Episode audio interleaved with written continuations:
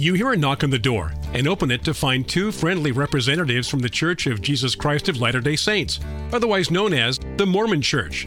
So, what will you say? Will you send them away without a Christian witness? Or will you engage them in a meaningful and Christ honoring conversation? If you desire the latter, may we suggest the book Answering Mormons Questions by Mormonism Research Ministry's Bill McKeever and Eric Johnson. Answering Mormons Questions is available wherever you find quality Christian books. Viewpoint on Mormonism, the program that examines the teachings of the Church of Jesus Christ of Latter day Saints from a biblical perspective. Viewpoint on Mormonism is sponsored by Mormonism Research Ministry. Since 1979, Mormonism Research Ministry has been dedicated to equipping the body of Christ with answers regarding the Christian faith in a manner that expresses gentleness and respect. And now, we hope you enjoy this repeat broadcast. Welcome to this edition of Viewpoint on Mormonism. I'm your host, Bill McKeever, founder and director of Mormonism Research Ministry, and with me today is Eric Johnson, my colleague at MRM. We have with us Micah Wilder. Micah Wilder is the head of Adams Road Ministry, and he has written a book titled Passport to Heaven The True Story of a Zealous Mormon Missionary Who Discovers the Jesus He Never Knew. Micah, welcome to Viewpoint on Mormonism. It's good to have you back. Oh, it's great to be back, Bill and Eric. It's been a long time. It has been. It's been too long, but every time you get a chance to come out to Utah, I try to make an effort to get out to see you guys because we are all very blessed by what you guys are doing, all the lives that you have touched over the past many years. And as I was telling you off air, I really enjoyed your book. Passport to Heaven is a great book. I am just praying God use this in a mighty way to open the eyes of many faithful Latter day Saints. And that's what we want to talk about this week. We want to talk about not only your book in particular, but we want to talk about your story. Your story is quite amazing. I didn't even know all the details naturally. I knew a lot of the basics, but I'm going, oh, wow, I didn't know that. I mean, especially when you talk about going through four hurricanes. Micah, let me ask you a question. Uh, many stories are about how a boy meets a girl, and some of that's in your book, but it would probably be better to call your book God Meets Boy. If you would, give the listeners a Cliff Notes summary of what a reader of your new book can expect. So, this book is really the story of a Mormon missionary who comes to know the love of God revealed in Christ and that was really my heart was to kind of step away from my own story as this third party objective viewer and just tell the story of who I was and how the gospel of Christ transformed me. And so it's really not even about me, it's about God's love for me in Christ and that love that he has for all of us. And so I really wanted to make Jesus the center of the story, not myself. You said in the book that you've been writing this story for many years. Could you tell us a little bit more about how you wrote this story and how you were able to get the book ready for publishing with Harvest House? Yeah, so this book has definitely been a labor of love. I actually embarked on this journey within days of completing my two year mission trip in 2006.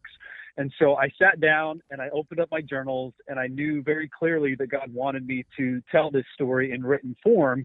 I just didn't know the details and I didn't know the time frame.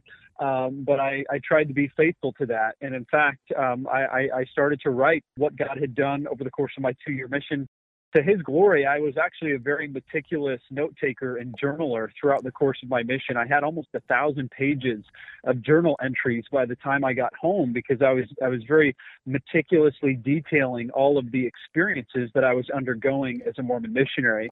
And so that kind of became the foundation of the story. And for 15 years, I formed that story and it became more clear and, and more clarified through the things that God was teaching me as I matured in my own relationship with Christ. And it ultimately led to God opening doors through Harvest House. And it was finally published. And so it's kind of been the surreal dream that I've had for a long time that I never thought would finish. And, and finally it's here. And, uh, and I just praise God because of it. Now, in the book, you say that a lot of what is in the book comes from your memory, from your two year mission, as well as from your journal. When I read that, I thought, you know, here's one one time when it's really a good thing that Mormons are into journaling because now you have all this detail And you can go back, and I notice in, on some of the things you just copied from your journal into the book what had actually happened and many of the things that were said. I think that's a great thing because if somebody reads this, they're going to wonder, "Hey, how could he how could he remember all that?" Well, if you're writing it down at the time it happens, that's how you do it. So that's what I think also makes this book really exceptional. You get to know the people that you were serving with on your mission. Now, a lot of those names you admit up front are not the actual names. You didn't really end as, uh, I guess, the, the champion of the mission field in the eyes of some of your fellow missionaries and your mission president that you talk about either. Have you had any opportunity to talk to some of those uh, young men and other adults that you had served with at that time? Unfortunately, most of the people that I knew and served with on my mission have kind of cut off communication with me. There's been a very, very few number of them that, that I still have any semblance of relationship with. So I, I do hope that some of these missionaries that I served with, I, out of curiosity, pick up this book even unbeknownst to me, it's fine, and uh, and read it and see the things that I was undergoing while I was serving with them and while while we were serving together. And and I hope that some of them do, and I hope that they're moved by that. I, I know for a fact that many of these missionaries, especially my companions, I, I know that they were impacted by the gospel message. I know that they were impacted by the love of God that I was coming to learn through God's word. And those seeds were planted in their hearts. And I still believe, you know, even after uh, 15 years, that those seeds can can eventually come to fruition um, by the grace of God.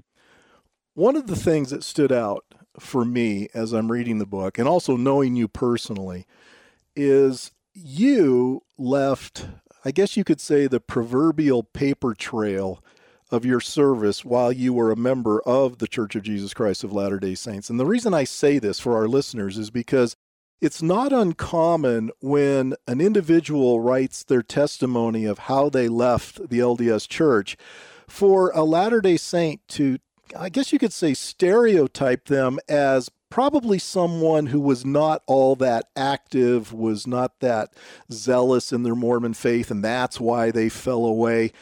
You certainly don't come to the table with those kind of credentials. I mean, you leave a paper trail that can easily be followed showing, boy, I'll tell you, Micah, if there was ever the zealous of the zealous, I would say you probably fit into that category. You took your religion very seriously.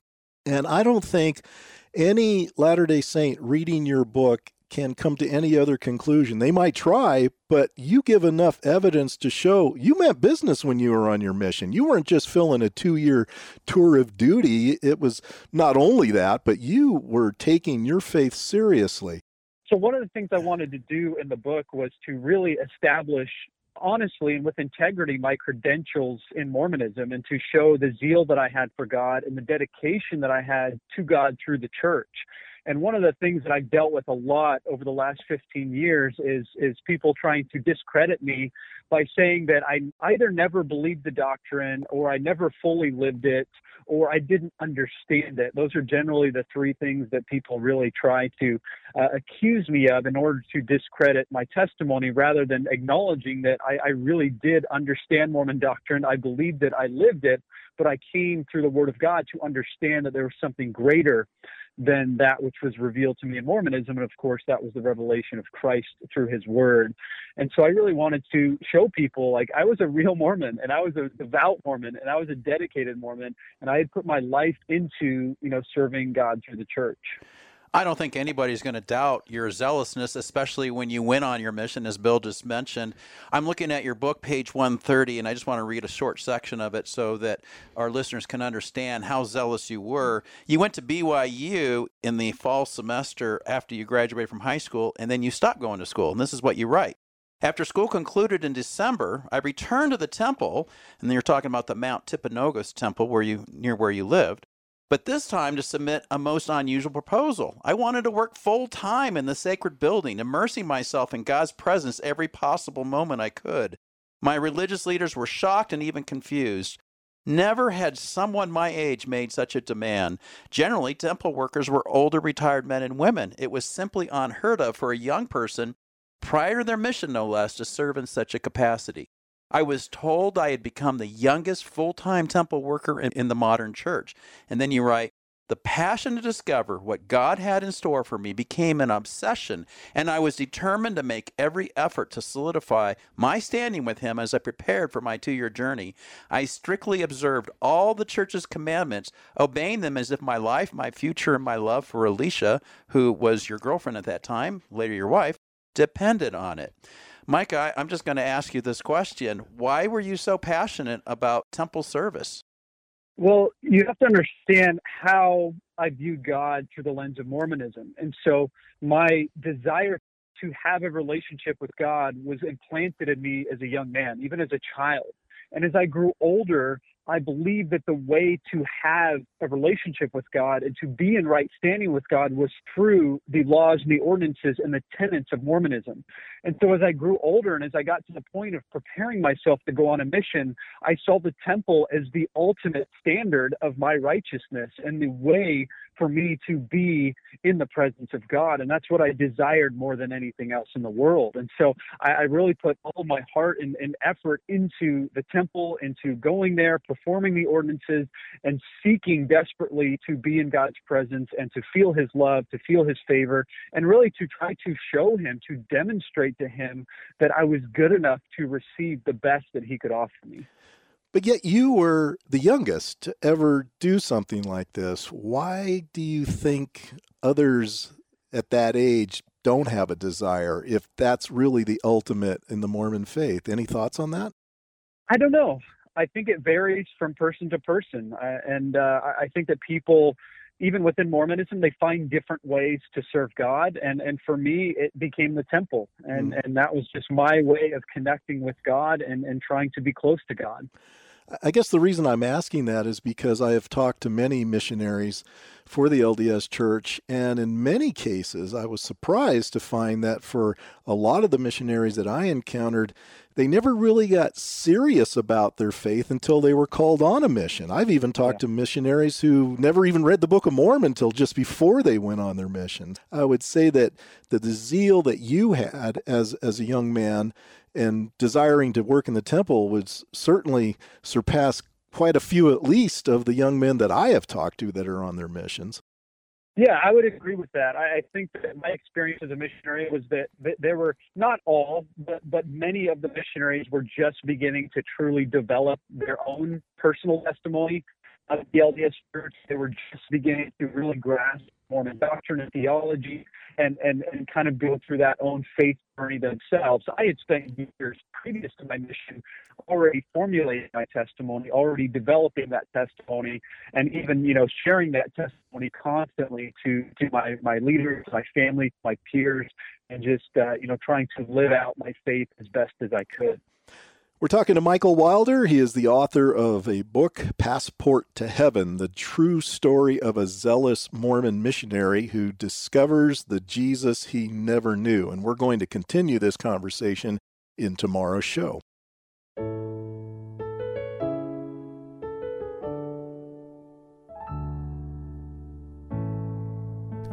Thank you for listening. If you would like more information regarding Mormonism Research Ministry, we encourage you to visit our website at www.mrm.org, where you can request our free newsletter, Mormonism Researched. We hope you will join us again as we look at another viewpoint on Mormonism.